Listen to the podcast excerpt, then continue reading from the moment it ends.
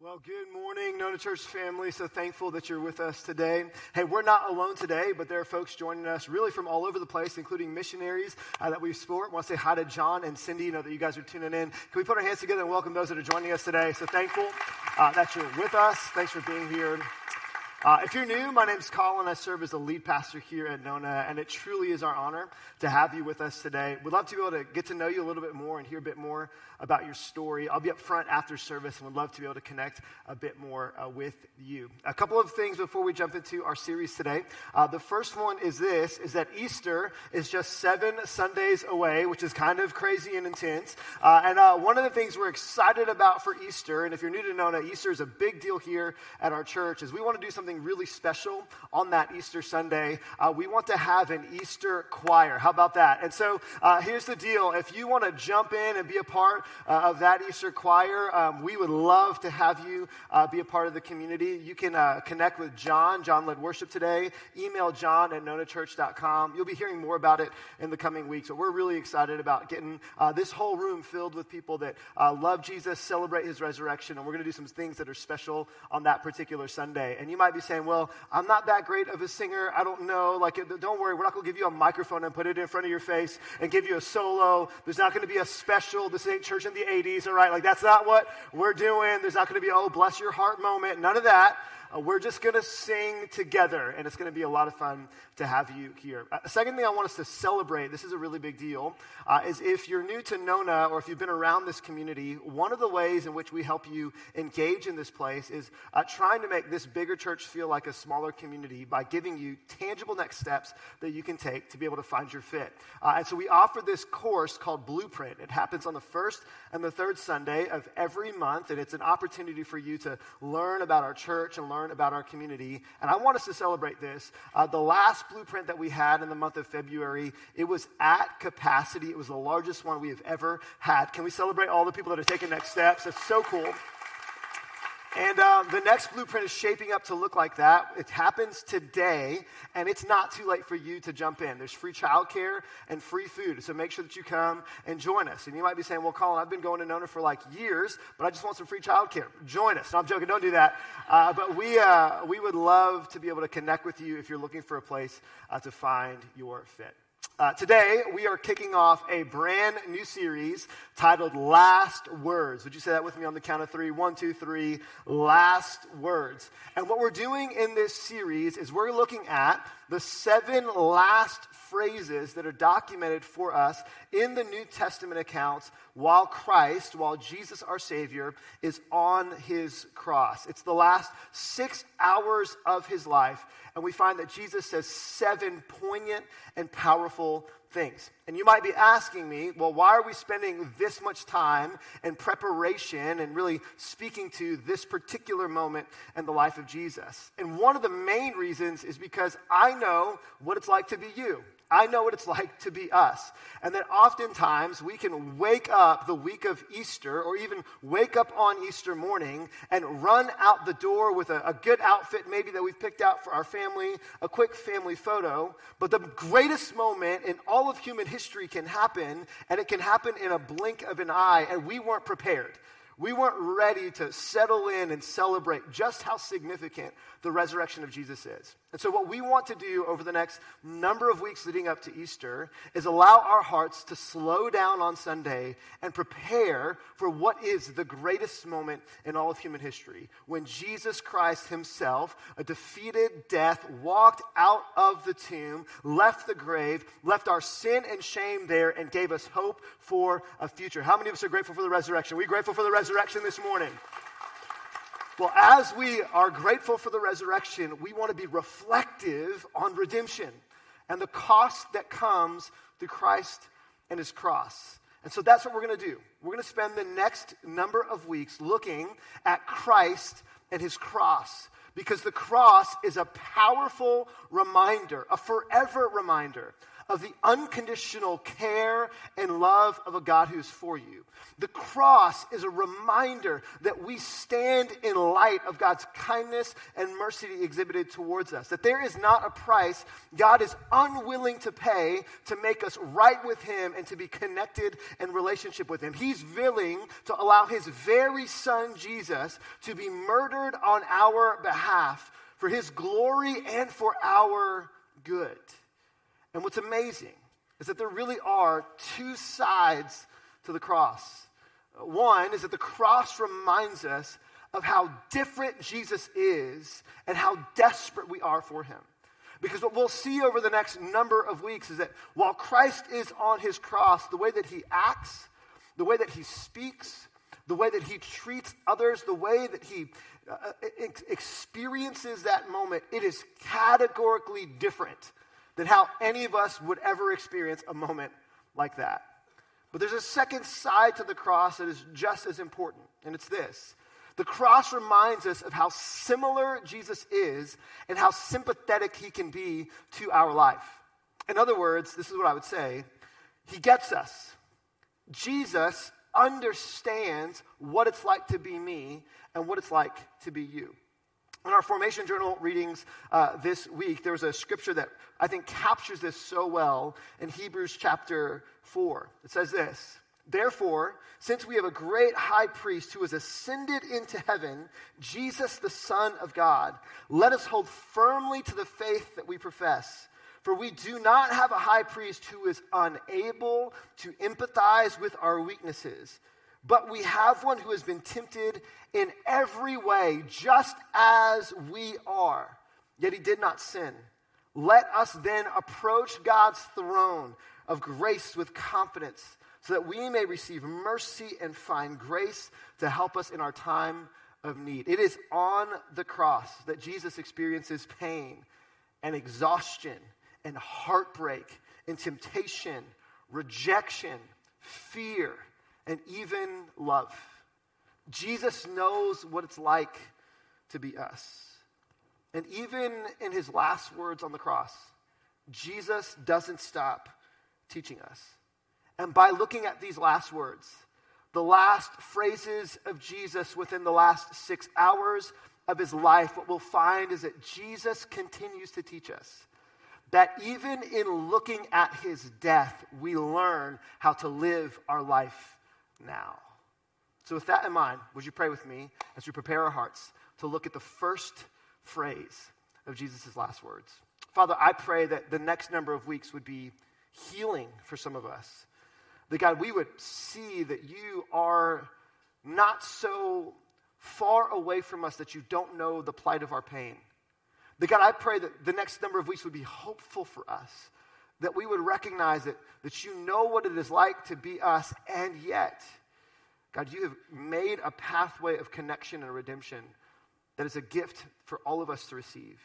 And Father, I pray in the next few moments that, that you might even do something through the power of your Spirit that would awaken us to how high and how deep and how wide and how long your unconditional love is for everyone on this earth. God, we love you and we thank you. And everybody in this place says, Amen. Well, if you have a Bible, go to Luke chapter 23. That's where we're going to go. Luke chapter 23. Uh, but before, before we get to the reading today, I want to give you a little bit of context because understanding the cross is of utmost importance for us today. Understanding Jesus' journey to the cross, what his last few hours and days were like prior, is so valuable and so significant. Um, if you're new to faith, uh, the Gospel of Luke, the account of Luke, is a, autobi- it's a biography, rather, of the life of Jesus written by a man named Luke who studied and researched and interviewed hundreds of eyewitnesses who knew Jesus. And then he put together like what would be considered a good historical account of the life of Christ. And in Luke chapter 22, Jesus, before he's hanging on a cross, makes his way through a series of conversations and moments that I think bear resonance with our soul. In Luke chapter 22, we'll find this that Jesus has been betrayed by his friend Judas for a payout. I want you to think about your life as I go through this list. And if any of these things resonate with you, just go ahead and give me a head nod. Ever been betrayed before? Judas was betrayed. He's been abandoned by his best friend. Anybody ever felt abandoned? He's been abandoned by his best friend Peter in his greatest time of need. He's been unfairly treated by the Roman government. Anybody feel like they've been unfairly treated? Every, every teenager's like, yes, curfew is wrong, right? Yeah. He's been misquoted and misrepresented by the religious elites. Anybody been misquoted and misrepresented? Yes. Okay. Every parent in the room, right? He has been falsely accused and framed by his enemies. He's been told one thing in private by the Roman leader, only to watch that Roman leader, Pilate, turn his back on him in public. Anybody felt that way before? Your boss said one thing in private, and then something else happened when you really needed them to come through. He's been rejected by people who said that they loved him. Have you felt that before? And it gets so bad in these moments leading up to the cross that that there's a, a known terrorist and murderer by the name of Barabbas who uh, is brought out to the people of uh, Jerusalem. And they say, listen, you can have Barabbas or Jesus. There's a tradition here that we're going to release one. And they pick the most notorious criminal with the expectation that surely the crowd is not going to pick the notorious criminal when Jesus himself really hasn't done that much. And yet, the very people that said, Hosanna, Hosanna, a few days earlier, yell, Crucify him, crucify him. We want Barabbas. These are the moments leading up to Jesus' impending crucifixion. He would walk 13 miles, what we call the Via Dolorosa today. And Luke chapter 23 would tell us that after he walked 13 miles with the cross on his back, it will say, when they came to the place called the skull, they crucified him there along with the criminals, one on his right and another on his left. Now, something you need to know about the cross, if you don't know, is that this cross is a little bit larger than the cross that Jesus would have hung on. Uh, the cross was a, a form of capital punishment and torture that had been invented by the Persians 4,000 years before the Roman Empire. But the Romans perfected what the Persians had created. And the reason why they loved crucifixion as the Roman Empire was because of the shame that was associated with it. It wasn't just the physical pain of a crucifixion that you were hanging on a tree, but literally they would put nails through your wrists and not through your palms so that your body would have to hold itself up to try to breathe. You usually died not so much from blood leaving your body, but from suffocation. And to add insult to injury, they would put a sign at the top of the cross naming what your penalty had been, what your uh, law was that you had broken. And to mess with your mind psychologically, they would hang you where your feet were four to six inches from the ground. So while you're there, you're thinking, if I could just touch the ground. Four to six inches from the ground, so that way parents and people and individuals, because this was a spectator sport, could walk right up to your face and say whatever they want, however they want, and you could do nothing. Trapped in a prison with nowhere to go, awaiting the finality of death. And it was designed to make you wait. It was designed to cause as much pain as possible, physically and psychologically, so that the last thing you would remember as you gasped for your last breath would be the hecklers and those laughing in front of you with a sign of shame above your head, identifying you. Not for the ones that you loved, not for the people that you cared for, not for the city that you were born in, not for the pain of your childhood, but because but by the worst moment of your life. And this is where we find Jesus. We find Jesus for six hours being laughed at, mocked, and ridiculed. They gamble. They gamble for his clothes right in front of his face. The religious elites who he's had debates with for years stare at him in his face and they heckle and they jeer and they laugh. The Roman guard look at him and say, Well, the sign on the top of your cross says King of the Jews. Why don't you, why don't you just come down if you're the King of the Jews? And here is Jesus, six inches from the ground, bearing the weight of our guilt and shame and regret. Now, this is where Jesus is different than us. I, I want to ask you this question today, and, and this is where this message I think gets intensely practical for all of us. I want you to think about somebody in your life, someone in your life that has wronged you, someone in your life that, that has hurt you, caused you pain. Uh, maybe it's a family member who, man, the, the older you get, the realize, you realize how dysfunctional they were. Maybe it's a significant other. It's a spouse that you're married to, and they've caused you insurmountable amounts of pain, but you're, you're staying together for the sake of the kids.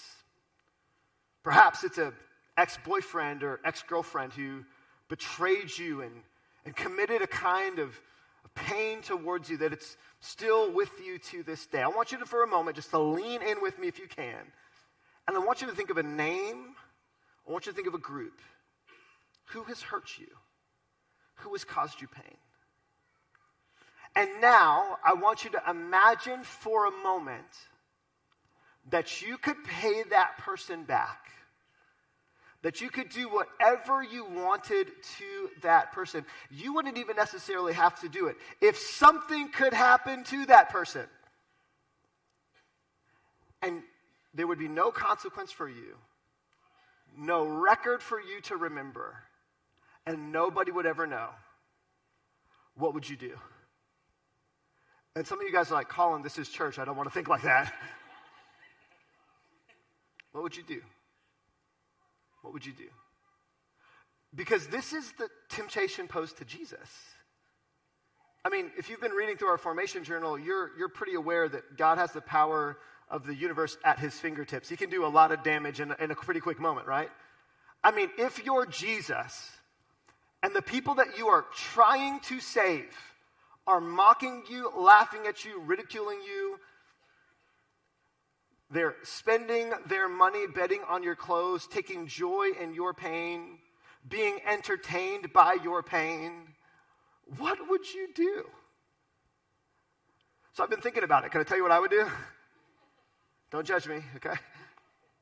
But I've been thinking of a couple of options. Here's one thing I would do um, I would levitate off of the cross, land on the ground. Um, I would get all of the infinity stones. I would snap my finger and watch people disintegrate like Thanos. Anybody like that? That, that sounds like a, right? Yeah, yeah, yeah. Okay, yeah, that, that, that's an option, right? Here's, a, here's another option. I would have every single person that has mocked me gather together, and I would have them lose their ability to talk. Anybody like, I would love a cosmic mute button for some people in my life, right? And then I would lecture them on how they are wrong, how they're misrepresenting me how they're misquoting what I've said, how they've spoken in ways that are not true. I would love, oh, I would love to call people out for their hypocrisy or for their double standard or for the way they've wronged me. Can I just get a good amen if you're like, yeah, deep down, there's probably a part of me that wants to do that too? One, two, three, eight, yeah, yeah, okay.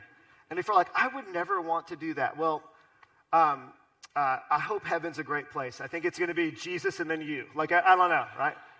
Yeah. Yeah, it's, it's in us, right?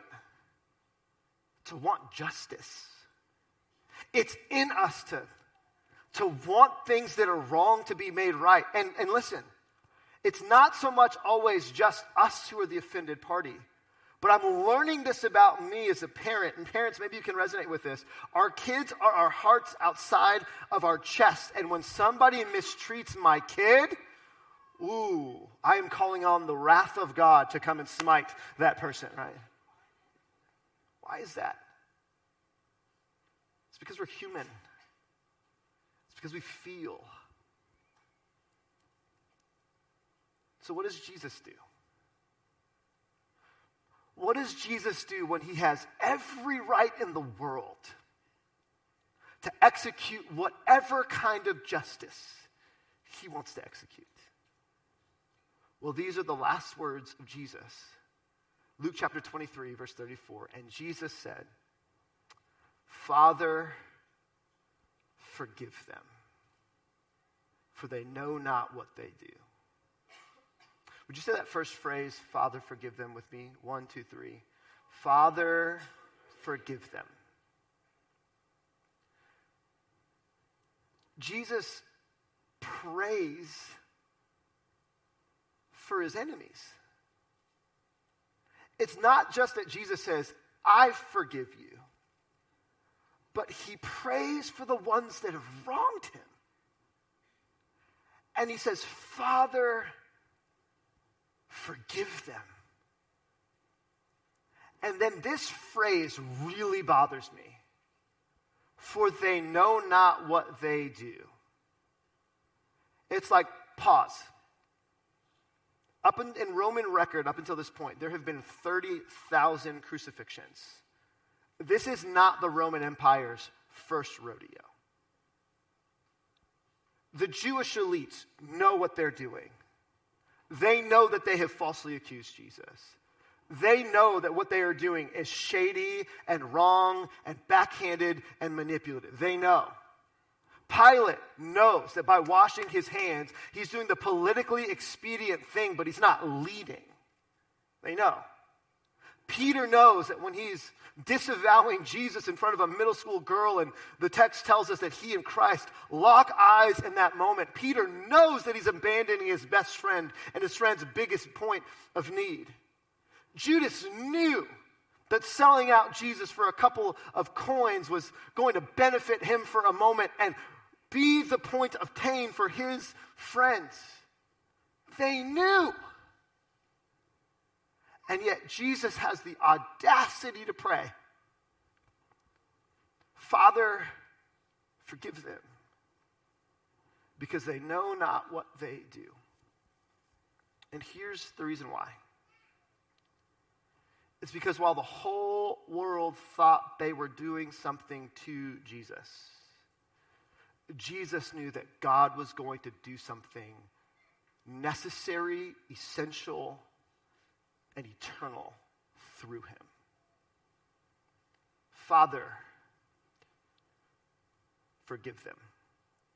See, Jesus is categorically different than us on the cross because I don't know about you, but left with a menu of options with no consequence at all, I'm not picking the thing that Jesus picks on the menu. And yet, Jesus is similar to us in that he knows what it's like to feel that temptation.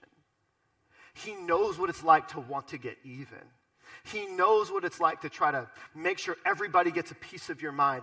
He knows what it's like to be wronged and have the power to do something about it and choose to not get even.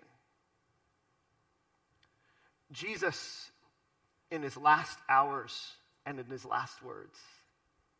Teach us how to live in these hours. Because he reminds us on the cross of the power of forgiveness. Because forgiveness changes everything.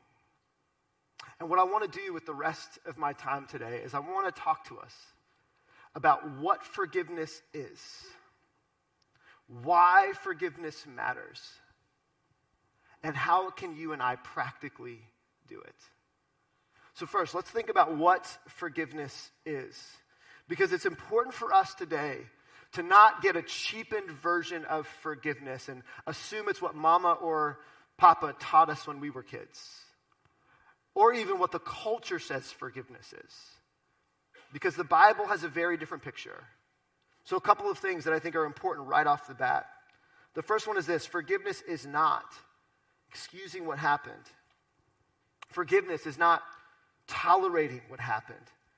Forgiveness is not dismissing what happened. Forgiveness is not avoiding what happened. Forgiveness is not reuniting with or having to have a relationship with the perpetrator that caused you pain. Forgiveness is not foregoing justice that might be available to you in the commonality of the world that we live in. But forgiveness is this forgiveness is the decision to release the person and people who caused you pain. Forgiveness is a decision that we make to say, I release you. Forgiveness is a decision that we make to say, I release you from the thing you said, from the action you took, from the trauma you caused, from the pain that you perpetrated. Forgiveness is rooted in love. Love. And it's not love that necessarily needs to be felt for the one that caused you pain, but it's love that comes from the one who has died on your behalf. Forgiveness. Forgiveness is my choice to release you. Now, why does forgiveness matter? Well, interestingly enough, a, a study was done at Johns Hopkins University.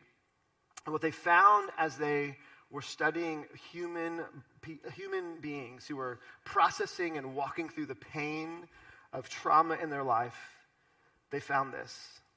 They found that people that held on to resentment have a higher risk of heart attack, cholesterol, sleep deprivation, pain in their body, heightened blood pressure, anxiety, depression, and stress.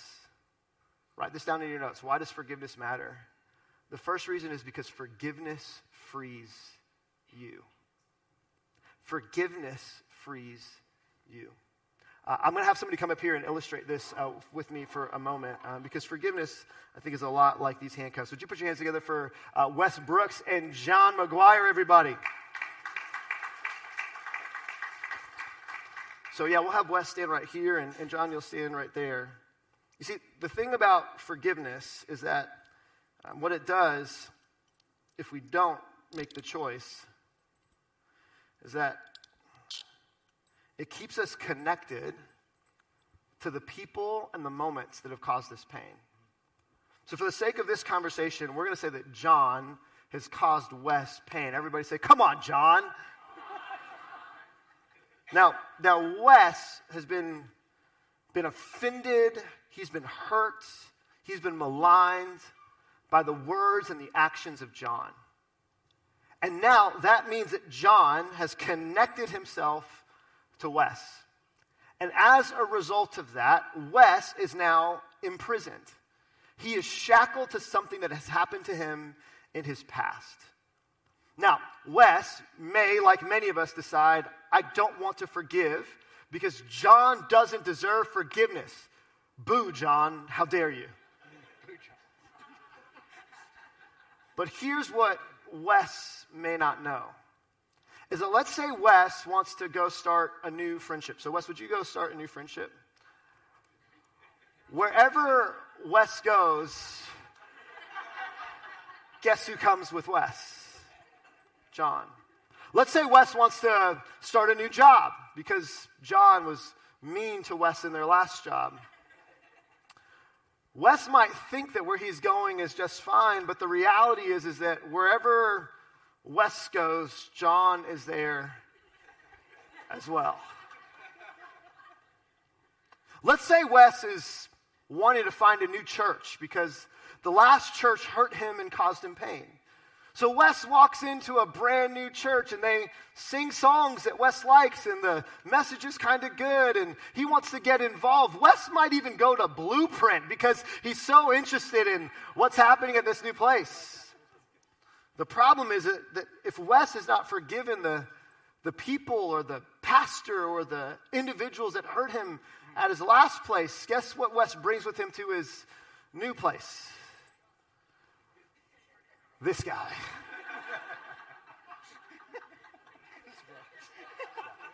How dare you? See, forgiveness, forgiveness is the key. Forgiveness is the key that unlocks Wes. You're going to have to stay like that, buddy. You can go. Yeah, okay, I'm sorry. I'm sorry. Forgiveness is the key that unlocks Wes from John. Forgiveness is the key that allows Wes to step into the next era of his life or the next moment of his life, free from the offense that came from the last time. And see, when we choose not to forgive, we think that what we're doing is we're keeping and punishing the person who hurt us in prison. But the reality is, for many of us in the room, this is important for us to know. The people that caused you pain and hurt you and caused the most destruction in your life they're not thinking about you today. But you're thinking about them. And forgiveness is the key that breaks us free from allowing them to follow us for the rest of our lives. Forgiveness frees us from the prison, the prison of offense. Because that, that person or that painful moment, if we don't forgive, will sabotage our next relationship. I mean, if you bring the trauma of your previous dating relationship into the next dating relationship, having not forgiven that person, you might be in a relationship with a great person, but that old person is still whispering in your ear. If you bring the unforgiveness you experienced or the, the unforgiveness that you're carrying into your next job, you might begin to think because your boss says something that sounds like the thing your last boss said, that your new boss is like your old boss. And it will negatively impact your ability to feel free and experience what God has for you. See, unforgiveness keeps us shackled. But for, forgiveness is what allows us to be free. Here's the second reason why forgiveness matters so much. Not only does forgiveness free you, but write this down forgiveness is our only hope. About a year ago, in a non Christian publication called The Atlantic, um, an individual was writing an article about forgiveness. And this was their comment The state of modern outrage is a cycle. We wake up mad, we go to bed mad, and in between, the only thing that might change is what's making us angry. The one gesture that could offer substantive change, or at least provide a way forward, forgiveness, seems perpetually beyond our reach. Elizabeth Bruenig puts it this way As a society, we have absolutely no coherent story, none whatsoever, about how a person who's done wrong can atone, make amends, and retain some continuity between their life and identity before and after the mistake. And we live in a culture today that cancels, writes off, rejects, and crucifies people for their worst moments. And then we live in a world where we hope our worst moments just don't get found out. And this leads to a terrible life, doesn't it? It leads to a life where you stress about saying the right phrase for fear of punishment. You walk on eggshells in corporate culture because you don't want to get it wrong, and it seems like it's always changing what is right and what is wrong. And we live in fear of what's at stake in hopes that no one throws the first stone. But there's a better way. There's a better way, and Christ on his cross shows us what it is it's forgiveness. Because forgiveness is the only way we can release the anger we feel in our pain and create a world where it might come our way. Forgiveness. When you and I will inevitably need it. Lastly, forgiveness makes us like Jesus. If the first two reasons aren't compelling, if you're a follower of Jesus, this third one should be sufficient. Forgiveness makes us like Jesus. Our primary responsibility is to know and follow Jesus. And when we forgive those who have wronged us, we learn what it looks like to walk like Jesus. Look at Jesus' words in Matthew chapter 18. Peter comes to Jesus, and, and up until now, the kind of moral fabric of the community and the world is nothing like what Jesus has taught. And Jesus talks about forgiveness all the time. In fact, Jesus speaks about, or the word forgiveness is used 127 times in the gospel accounts of Matthew, Mark, Luke, and John alone. This is core to Jesus' teaching and identity. And so, Peter, who is somewhat irritated by all of this forgiveness that Jesus is doling out because it makes them look weak, says to Jesus, Jesus, how many times should I forgive my brother or sister who sins against me? And then Peter, thinking that he's gracious, says, up to seven times. Seven, seven times, is that enough? In other words, Jesus, how many times do I have to forgive the person who cuts me off in Narcoossee traffic? Instead of wishing that when they switch lanes, that a wreck happens in their lane so I can drive by and smile at them as I go. Seven times?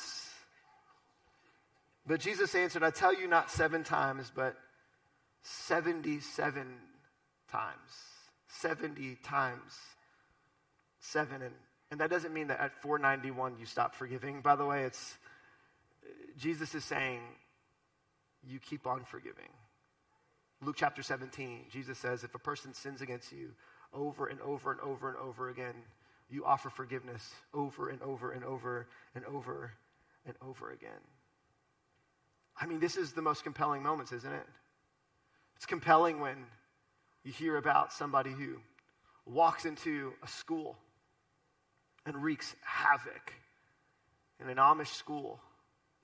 And the person who does that, when they're buried, has 40 of the families at their funeral consoling the mother. It's powerful.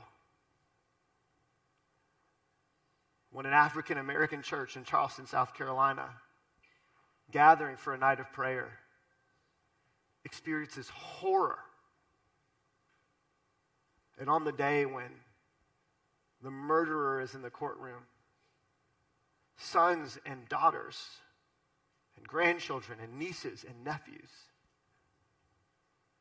pray for the individual in their allotted time and extend forgiveness. That's the way of Jesus. The way of Jesus is not holding a grudge. The way of Jesus is not trying to get even. The way of Jesus is not making sure that they get what they deserve. But no one said that the way of Jesus would be easy. In fact, Jesus said that narrow is the gate. And I don't necessarily know that Jesus was talking so much about all these other moral things that we worry about, as much as he was talking about the very human things that are hard every day.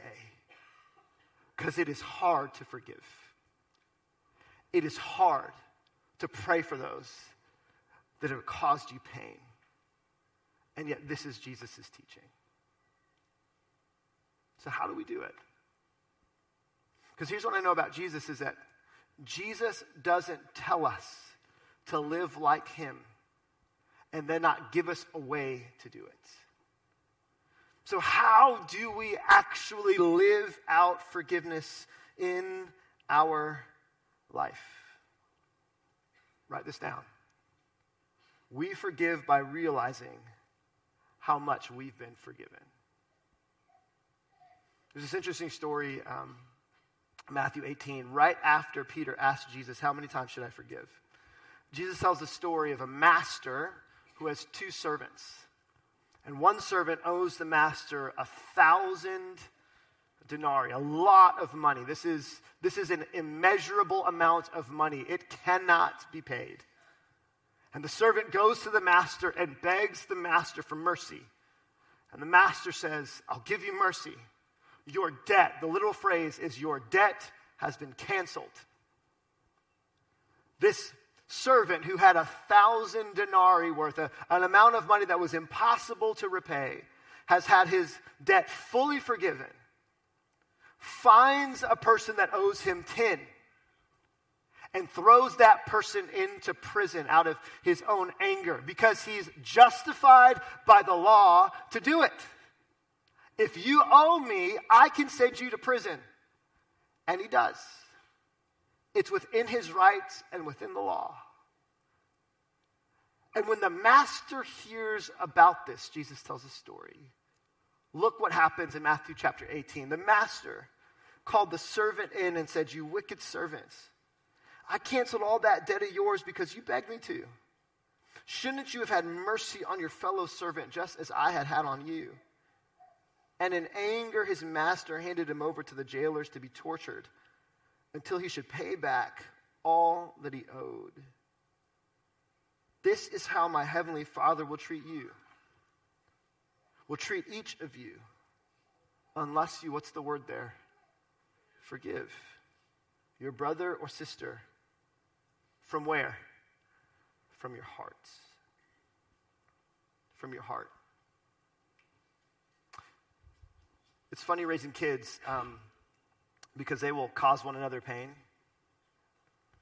And you ever seen those moments when you tell one of your kids, hey, you need to go ask for forgiveness for what you did? And they're kind of like, will you forgive me? And the other kid's like, yeah, I forgive you. And like they keep on moving on, you know?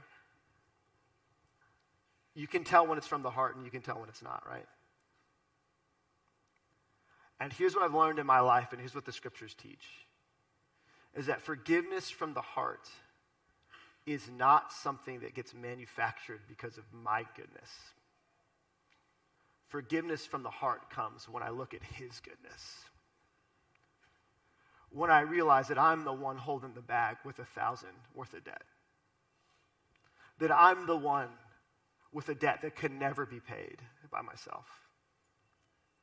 And that it is foolish of me to look at someone else who has caused me pain, yes, betrayed me, yes, hurt me, yes, to look at what they owe me and in light of what I owe him and what I've been forgiven, not allow that forgiveness to emanate from me to others. Father, forgive them. Father, forgive them.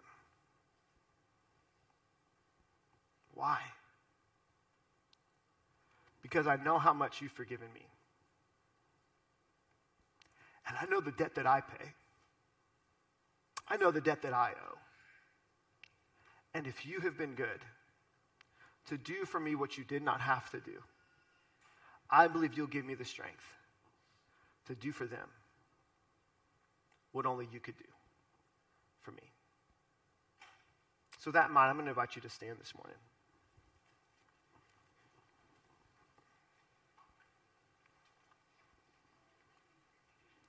I'm going to ask you to close your eyes. I want to leave you with a question and then invite you into a next step. Here's the question that has been messing with my mind as I've been preparing for this message. It's this question What if Jesus treated others the way we did? Another way to put it, what if Jesus forgave others to the degree we were willing to forgive? I mean, what hung in the balance? While people are betting for his clothes, mocking him to his face, laughing at his misfortune, being entertained by his pain. What's what's hanging in the balance if Jesus responds the way I would have responded? Well, what hangs in the balance is my salvation. Because had Christ not chose to hang on the cross in the midst of that kind of scorn and ridicule, there would be no payment for sin. And I would be eternally separate from God. What hung in the balance was, was Jesus. Because had he have acted out in anger, acted out in violence, acted out in retribution, the teacher who taught about forgiveness, who invited us into a new way of living, would have no moral leg to stand on because that wasn't who he was, was it? But instead, Jesus, Jesus did what he said he would do. And he lived how he taught us to live, even in his death. And that's the thing about forgiveness. Is that forgiveness feels like losing, doesn't it? Losing the right to harbor a grudge, losing the right to remain angry, losing the right to want to punish. But while forgiveness feels like losing, hear me. On the cross, forgiveness led to gaining, gaining eternity with God, gaining freedom, gaining grace. When you forgive, you might lose but you lose shackles and you gain freedom. So, with that in mind today, I want to ask you this simple question Who do you need to forgive? To forgive?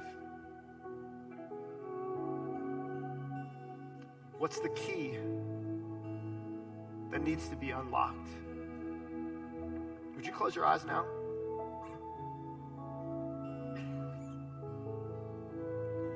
And if God has given you a name, a person that you keep on carrying with you from relationship to relationship, place to place,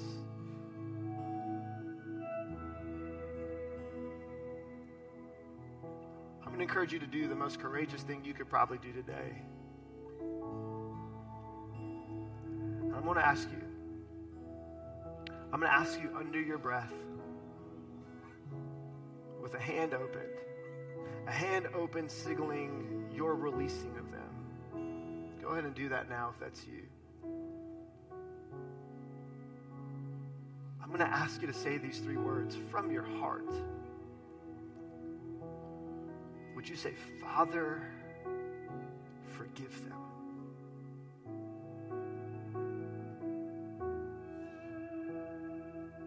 Father,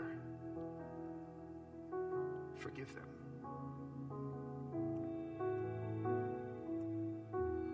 Now, I would imagine there's some people in this room, the, the person that comes to mind is you.